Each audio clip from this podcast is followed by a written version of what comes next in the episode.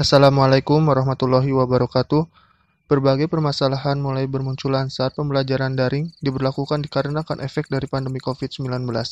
Salah satu permasalahannya yaitu kesulitan belajar bagi siswa yang berada di pelosok negeri ini. Mereka kesulitan belajar dikarenakan terkendala oleh sinyal dan gawai pintar. Sebagai agen perubahan, saya mempunyai ide mengapa tidak memaksimalkan radio untuk pembelajaran jarak jauh. Menurut saya, media radio bisa lebih menjangkau sampai daerah pelosok sana dibandingkan dengan sinyal internet. Radio bisa menjadi salah satu media alternatif pembelajaran jarak jauh selain menggunakan televisi dan pembelajaran daring menggunakan internet. Jika begini kan setiap daerah bisa menyesuaikan dengan keadaannya masing-masing dalam urusan pembelajaran jarak jauh.